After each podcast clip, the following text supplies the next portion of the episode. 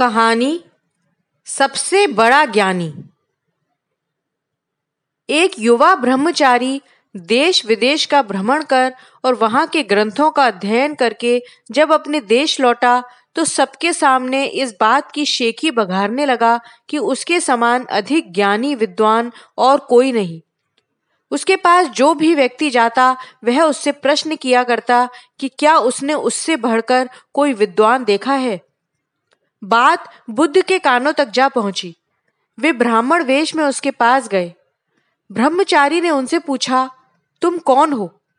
बुद्ध बोले, अपनी देह और मन पर जिसका पूर्ण अधिकार है, मैं ऐसा एक तुच्छ मनुष्य हूँ। ब्रह्मचारी पुनः बोला, भली भांति स्पष्ट करो, मुझे कुछ समझ नहीं आया।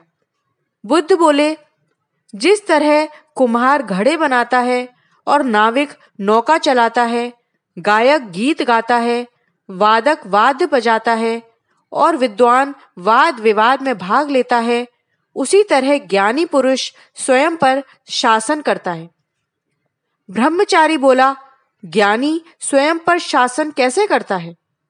बुद्ध ने समझाया, लोगों द्वारा स्तुति सुमनों की वर्षा किए जाने पर अथवा निंदा के अंगार बरसाए जाने पर भी ज्ञानी पुरुष का मन शांत ही रहता है। उसके चित्त में शांति की धारा बहती रहती है। उस ब्रह्मचारी ने जब अपने बारे में सोचा तो उसे आत्मग्लानी हुई और वह बुद्ध के कदमों पर गिरकर बोला, स्वामी, अब तक मैं भूल में था। मैं स्वयं को ही ज्ञानी समझता था, परंतु ज्ञानी तो आप हैं। मुझे अपनी शरण में ले लीजिए।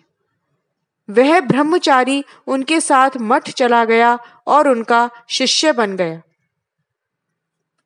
अखंड ज्योति मार्च 2022 पृष्ठ संख्या 55